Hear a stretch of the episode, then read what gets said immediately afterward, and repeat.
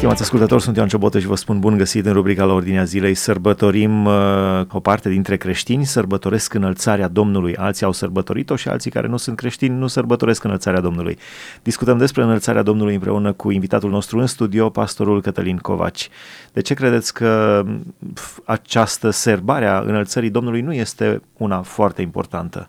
Cred că sărbătoarea înălțării Domnului este o sărbătoare considerată mai mică și probabil că de aceea... Poate am greșit eu, este importantă, doar că nu este așa de băgată în seamă cum ar fi Paștele sau Crăciunul. Sau... Adevărat, este o sărbătoare importantă, doar că probabil că unii nu-i, nu-i dau o importanță cuvenită, importanța cuvenită și atunci, uh, mai ales fiind și peste săptămână, când uh, mergem la serviciu, uh, parcă tindem să uităm de sărbătoarea înălțării. Cu toate astea, înălțarea Domnului își are rolul ei, își are rostul ei și Uh, categoric, Domnul Iisus putea pur și simplu să dispară din lumea asta fără să existe o anumită uh, circumstanță în care El să se înalțe la ceruri și de unde noi să tragem această sărbătoare, dar n-a făcut-o. El a ales să fie un eveniment uh, pe care ucenicii lui să-l vadă și să poată să-l lase moștenire, iată, prin uh, faptele apostolilor, prin Evanghelia după Luca, Uh, generațiilor care au urmat. M-am auzit duminică predicând despre cealaltă față a înălțării și uh, am fost foarte încântat de abordarea subiectului. V-aș ruga să, să detaliați pentru ascultătorii noștri sărbătoarea înălțării din, uh, și din alt punct de vedere. Întotdeauna m-a fascinat să așez împreună Noul cu Vechiul Testament. Um, Vechiul Testament prezintă niște adevăruri care apoi își găsesc completarea în Noul Testament. Uh, există o tendință de a părăsi Vechiul Testament odată ce ne apropiem de Noul, însă personal nu cred că este o tendință corectă. Cred că Vechiul Testament își are valoarea lui uh, și trebuie să o luăm ca atare. Uh, în cartea profetului Daniel, în Vechiul Testament, avem descris un eveniment așezat într-o factură profetică prin care Daniel, în capitolul 7, Uh, vede ce se întâmplă sus în ceruri. Uh, în urma unor uh, descrieri din part pe care Dumnezeu îi le dă lui Daniel cu privire la evenimente viitoare, viitoare din punctul de vedere al timpului, al vremii lui Daniel, acum din punctul nostru de vedere sunt trecute, sunt istorie, dar pentru Daniel era vorba de lucruri care se petreceau în câteva sute de ani care urmau după el. Dumnezeu îi descoperă lui Daniel Um, modul în care istoria avea să, să decurgă și uh, pentru următoarele câteva sute de ani, prin Duhul pe care Dumnezeu îl transmite lui Daniel, îi se descoperă împărățiile care urmează să vină. Și la un moment dat, întreaga imagine se mută sus în cer, unde apare un scaun de domnie, un îmbătrânit de zile, și uh, în versetele acelea din capitolul 7 din Daniel, la un moment dat este o expresie foarte interesantă în care spune că pe norii cerului a fost adus înaintea lui unul care semăna cu un fiu al omului. Uh, citind, întotdeauna mi s-a părut ca o completare a acelui verset din uh, Faptele Apostolilor, în capitolul 1, unde ne este deschisă înălțarea la cer a Domnului Isus din perspectiva ucenicilor, unde ni se spune în versetul 9, în fapte 1 uh, cu 9, ni se spune că un nor l-a ascuns de ochii lor. Uh, și consider că este partea cealaltă a înălțării. Norul acela este norul care l-a adus pe cel care semăna, uh, între ghilimele, cu un fiu al omului înaintea celui îmbătrânit de zile, textul din Daniel, capitolul 7. Care au fost oare reacțiile celor din cer atunci când s-a întors uh, Domnul Iisus Hristos învingător după ce a săvârșit un, un, uh, un act cu implicații absolut cosmice? Uh, cred că este o întrebare foarte interesantă, cu atât mai mult cu cât noi tindem să privim lucrurile care se desfășoară în cer într-un, dintr-un aspect temporal, așa cum timpul se scurge la noi aici pe pământ.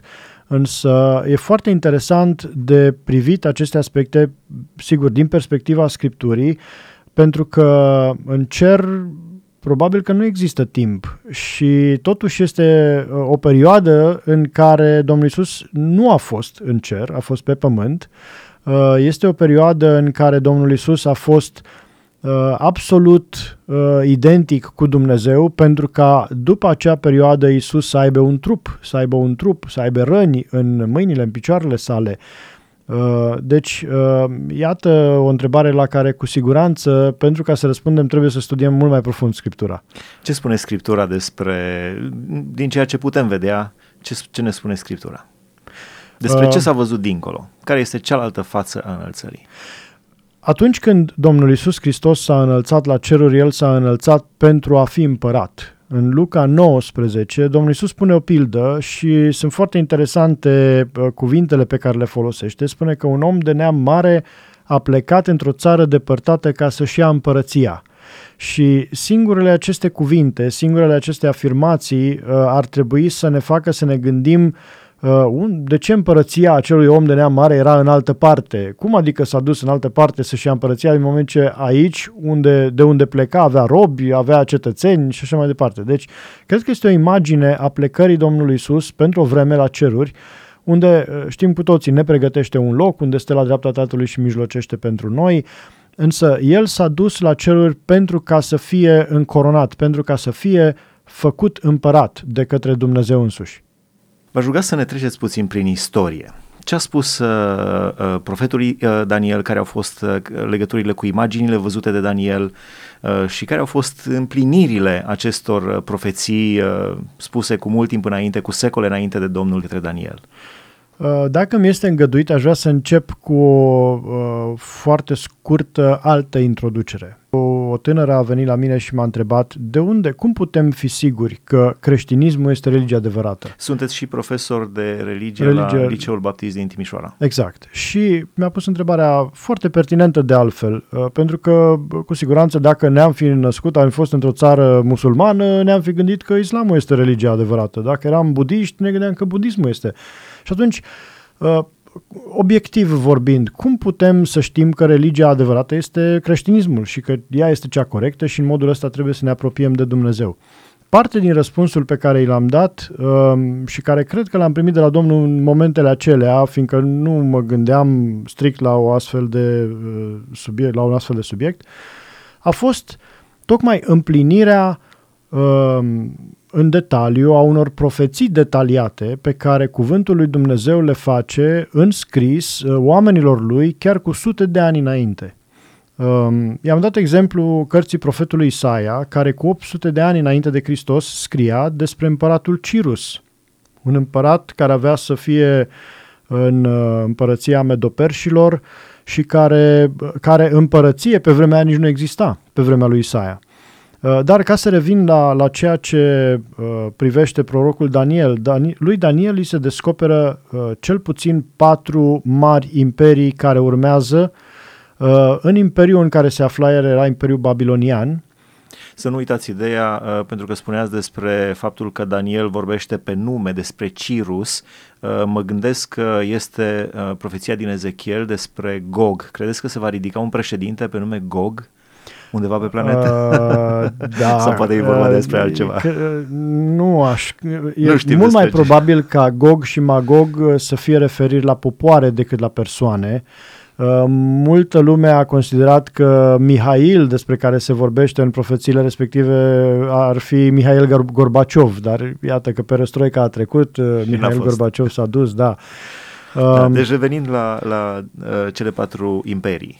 Da, um, Daniel uh, se află în Babilon în timpul Imperiului uh, Babilonian, a fost uh, luat uh, din Ierusalim și dus de către Nebucanețar în împărăția sa și acolo Dumnezeu îi descoperă Uh, printr-un vis împărățile care urmează să vină. Interesant că descoperirea practică a fost făcută lui Nebucadnețar, nu direct lui Daniel, ci lui Daniel indirect pentru ca să-i explice lui Nebucadnețar. Deci, cred că e important de știu lucrul ăsta, că Dumnezeu a vrut lui Nebucadnețar să-i destăinuie viitorul dintr-un anumit punct de vedere și, mă rog, până într-un anumit, uh, într-o anumită măsură. Dar, ținând cont că ne aflăm undeva în jurul anului 530-550 înainte de Hristos, Um, Daniel vede uh, într-un vis ceea ce Nebucanețar visase cu o noapte înainte, și anume o statuie uriașă, uh, care este alcătuită din mai multe porțiuni, uh, fiecare din alt material. Capul de aur, Daniel îi tălmăcește lui Nebucanețar, că reprezintă tocmai împărăția lui, împărăția Babilonului, o împărăție în care ei se aflau. Da? Apoi urma uh, pieptul cu brațele, care erau de argint. Și uh, caracteristica brațelor este că sunt două. Da? Dacă nu suntem caracatițe, suntem uh, doar uh, cu două brațe și uh, tocmai interpretarea este că cele două brațe reprezintă o împărăție care are doi conducători. Și dacă așezăm împreună și sfătuiesc pe ascultătorii să uite în cartea profetului Daniel și să pună împreună textele din capitolul 2, din capitolul 7, din capitolul 8 și din capitolul 9, toate în diverse forme, completează aceeași imagine și dau același răspuns, fie că e vorba de o statuie, fie că este vorba de niște fiare care apar, toate vorbesc și puse împreună arată foarte clar în cuvinte explicite ce uh, împărății urmează să vină. Deci cele două brațe uh, prezintă pur și simplu o împărăție care avea să preia controlul și să învingă împărăția uh, Babilonului. Uh, câteva decenii mai târziu, după vremea lui uh, Nebucadnețar, vremea în care se petreceau aceste lucruri, și este vorba de împărăția mezilor și perșilor. Uh, pur și simplu, uh, Dumnezeu îi descoperă nominal aceste lucruri și găsim scris în capitolul 8, versetul 20 că este vorba de împărații mezilor și perșilor. Noi acum din istorie știm că împărăția medo-persană l-a avut pe Darius Medul ca împărat și pe partenerul, colegul său, Cir Persanul. Și că acest imperiu a fost undeva după anul 530 până prin anul 330 înainte de Hristos. Deci iată, este vorba de uh, câteva decenii, spuneam, când acest imperiu avea să uh, existe. Mai mult, uh, Uh, cea de-a treia porțiune a statuii pe care Daniel o vede în visul său uh, reprezintă brâul și acesta este de aramă. Uh, din nou, uitându-ne în context, în celelalte capitole pe care le-am menționat, capitolul 2, verse, capitolul 7, capitolul 8 și 9, aflăm că acest brâu, care mai apoi este identificat cu un leopard, un pardos, este cuvântul folosit în Biblie, traducere modernă ar fi un leopard, Interesant că acest leopard are patru aripi și patru capete. Um, sigur că e o fiară hidoasă, ne gândim că pare dintr-o uh, mitologie greacă scoasă, însă uh, Dumnezeu descoperă lucrul ăsta uh, în felul în care el vrea să transmită că acea împărăție are patru conducători, avea să aibă patru conducători. Și din nou, este numită nominal, în capitolul 8, versetul 21, ni se spune că este vorba de împărăția Greciei. Uh, și că acolo, în capitolul ăla, e reprezentată printr-un țap, are un corn despre care se spune că este cel din tâi împărat. Uh, vreau să spun aici și vreau să subliniez, uh, e vorba de o împărăție care a început să existe prin anul 330 înainte de Hristos. Repet, noi ne aflam în perioada lui Daniel în anul 500 și înainte de Hristos. Deci Daniel prezintă în detaliu niște lucruri care aveau să se întâmple peste 200 de ani. Accentuez și subliniez cuvântul în detaliu cu denumiri, împărăția Greciei, cu un împărat principal, este vorba de Marele Alexandru Macedon. Și pentru uh, cei care nu sunt foarte la uh, curent cu istoria, uh, Alexandru Macedon, după ce a cucerit aproape întreaga lume cunoscută, uh, împărăția, el a murit și împărăția lui a rămas celor patru generali, de unde cei patru, cele patru capete sau cele patru aripi ale leopardului, Uh, generali care sunt cunoscuți uh, după numele lor, Casandru, Ptolemeu, Antigonus, Seleucus. Ei și-au disputat împărăția Greciei și uh, de aceea fiara pe care o vede Daniel are patru capete.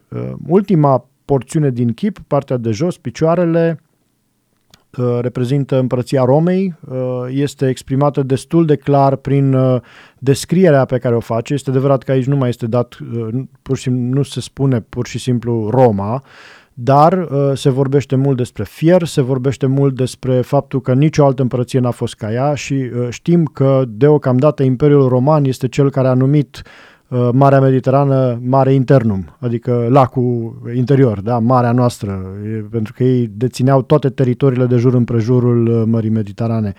Niciuna dintre celelalte împărății uh, menționate nu, s-au, nu au avut extinderea, nu au avut amploarea pe care a avut-o Imperiul Roman.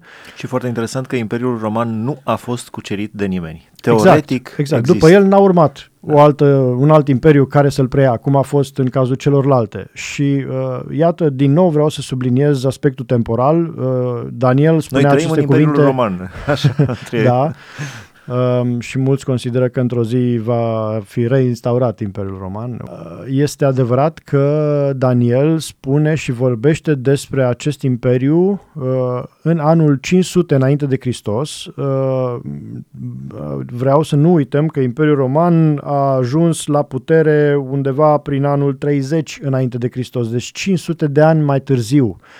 E greu să faci niște profeții uh, foarte concise, foarte bine conturate și detaliate și... Și care să se și împlinească. Exact. Să facem noi profeții pentru anul 2500, de exemplu. Da, exact, exact. Cum ar fi să spunem noi în anul 2500... Uh, cine anume va fi lider mondial în, uh, sau putere mondială în anul 2500? Exact. Deci Cam... în anul 2050? Da, nu ne-a fost greu să ne dăm seama dacă știm cine va ieși primar, dar uh, Uh, cu siguranță că un astfel de detaliu nu poate veni decât de la Dumnezeu și uh, ca să mă întorc la întrebarea uh, pusă de acea elevă, cred că tocmai aceste detalii și tocmai împlinirea lor, motamo, ne arată că adevărata religie și că ceea ce într-adevăr dovedește că Dumnezeul Scripturii este Dumnezeul adevărat și singurul creator și singurul mântuitor al nostru și singurul care poate să ne ofere viață veșnică,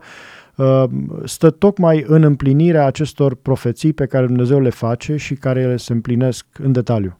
Da, Dumnezeu spune, uh, își uh, prezintă acest atribut, spuneți-mi cine uh, mai poate să spună viitorul, la fel ca și mine. Exact. Care este legătura între înălțarea Domnului, între înălțarea Domnului Isus Hristos și tot ceea ce am vorbit până acum?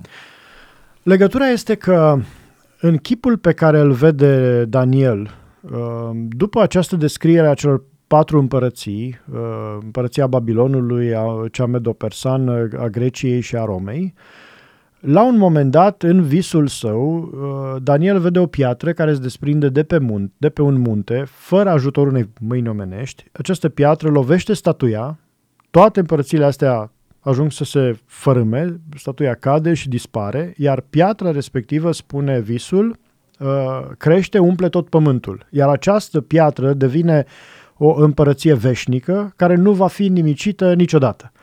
Interpretarea este o, o regăsim în capitolul 7, unde se vorbește despre această împărăție în care sfinții celui prea înalt vor domni și uh, împărat va fi acel fiu al omului adus pe norii cerului, uh, împărăție care nu va fi nimicită de nimeni niciodată și va dăinui veșnic.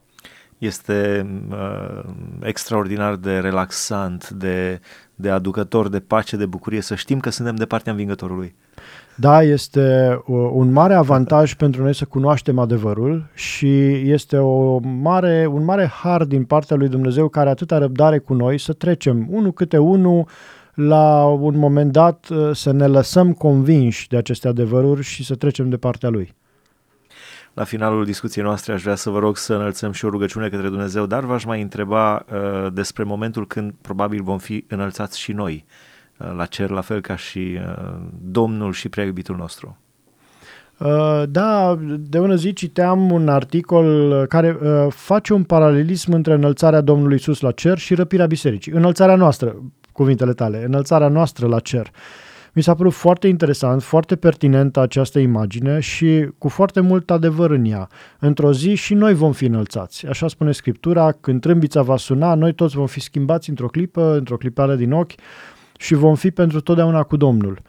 Um, cred că este momentul pe care ar trebui să-l așteptăm fiecare dintre noi. Iar Apostolul Pavel în Timotei folosește niște cuvinte interesante. El spune că Dumnezeu vrea să dea cunună tuturor celor ce vor fi iubit venirea Lui. Și mă rog ca toți ascultătorii acestei emisiuni să iubească venirea, să iubească revenirea, reîntoarcerea împăratului a Domnului Isus. Este, pentru mine personal, este tulburător și uh, îmbucurător faptul de, de a avea această nădejde, de a fi răpit. Așa este, așa este. Uh, cred că este nădejdea de baza creștinului. Dacă nu am avea această nădejde, am fi cei mai nenorociți dintre oameni pe lângă ce se întâmplă în lume în acest moment. Adevărat. Uh, tot, și pentru asta trebuie și o mare doză de spiritualitate, pentru că foarte mulți uh, se, uh, își construiesc o viață foarte bine implementată în pământ când de fapt Scriptura ne învață să privim către ceruri, fiindcă cele de aici vor trece, dar cele de sus sunt veșnice. Stimați ascultători, nu știu dacă, dacă uh, suscit aceeași emoție și în sufletul dumneavoastră, dar când mă gândesc la aceste lucruri uh, și spuneați despre o viață uh, împlântată, implementată în pământ, mă gândesc că noi ar trebui să fim ca un copac întors invers, cu ramă, cu, cu rădăcinile, cu rădăcinile, în ceruri, da? rădăcinile în cer și cu fructele. Faptele, exact, pe... cu roadele pe pământ. Așa este, așa da, este, o imagine interesant. corectă. La final aș vrea să, să trageți concluzia de final și apoi să înălțăm o rugăciune către Dumnezeu, bucurându-ne împreună. Cred că sărbătoarea pe care o petrecem astăzi, sărbătoarea înălțării Domnului Isus, uh, ar trebui să fie o sărbătoare, considerată o sărbătoare mai importantă în inima noastră, în mintea noastră, pentru că este uh, un, uh, o medalie cu două fațete. Plecarea lui la cer ne vorbește despre revenirea lui și nu poți să nu sărbătorești și nu poți să nu iubești venirea Domnului, iar pentru aceasta trebuie să recunoști și înălțarea Lui. Uh, dacă cea mai frumoasă sărbătoare a creștinismului este Crăciunul, prin întregul context, dacă cea mai importantă sărbătoare a creștinismului este Paștele, învierea Domnului Isus, cu siguranță că înălțarea la cer își are rolul ei, își are rostul ei și mă rog ca fiecare dintre noi să reușim să-l percepem, să-l strângem în inima noastră și bucurându-ne și mulțumindu lui Dumnezeu de înălțarea lui, să așteptăm coborârea lui, revenirea lui și înălțarea noastră. Amin, vino Doamne Iisuse și spuneați Amin. că cea mai frumoasă sărbătoare este Crăciunul, cea mai importantă Paștele și a spune eu, cea mai tulburătoare pentru restul planetei va fi revenirea Domnului Isus Hristos, da. când inclusiv cei ce l-au străpuns îl vor vedea. Da, revenirea Domnului Isus, răpirea bisericii nu va fi un moment ușor pentru planetă, nu va fi un moment de mare sărbătoare, ci din potrivă, ziua Domnului va fi cu mare plânset și cu mare tulburare. Haideți să, să ne rugăm, să înălțăm o rugăciune către Dumnezeu împreună cu ascultătorii noștri care poate uh, nădăjduiesc și mă rog să le fi deschis uh, uh, puțin, nu apetitul, ci să le fi uh, deschis dorința de a-L căuta pe Dumnezeu și de a-L primi pe Iisus în inima lor ca Domn și Stăpân. Amin. Tatăl nostru care ești în ceruri, vrem să-ți mulțumim pentru tot ceea ce ai făcut prin Fiul Tău în lumea noastră. Îți mulțumim pentru răscumpărarea din păcatele noastre prin uh, jertfa de la cruce. Îți mulțumim pentru că prin învierea Domnului Isus Hristos putem și noi să avem nădejdea unei învieri. Și îți mulțumim, Doamne, că înălțarea Lui la cer ne vorbește despre momentul înălțării noastre la cer. Mă rog, Doamne, ca toți ascultătorii acestei rugăciuni ca toți cei care în această zi de sărbătoare uh, i-ai îndemnat să deschidă radioul și să asculte aceste cuvinte referitoare la înălțare, mă rog, Doamne, ca inimile lor să fie înălțate către Tine, ca gândurile lor să fie înălțate către Tine, dar nu numai în cadrul acestor minute de emisiune, ci pentru întotdeauna. De aceea, Doamne, te rog să schimbi viețile tuturor. Te rog, Doamne, să întorci privirile tuturor către Tine. E adevărat că într-o zi toți te vom vedea, dar, Doamne, fă ca atunci când obligați, uh, vrând nevrând, te vom recunoaște ca Domn, să fim cât mai mulți dintre noi, cei de astăzi, care să uh, ne bucurăm că te revedem, să fi fost dintre oameni care te așteaptă. Doamne, Tu ești Domnul nostru, Tu ești împăratul împăraților și Domnul domnilor. De aceea îți mulțumim pentru sărbătoarea înălțării și te rugăm frumos să ne faci și nouă parte de momentul în care vom fi înălțați, schimbați, transformați și vom fi pentru totdeauna împreună cu Tine. Amin. Amin, amin, mulțumim frumos. Stimați ascultători, am discutat despre lucruri înalte astăzi.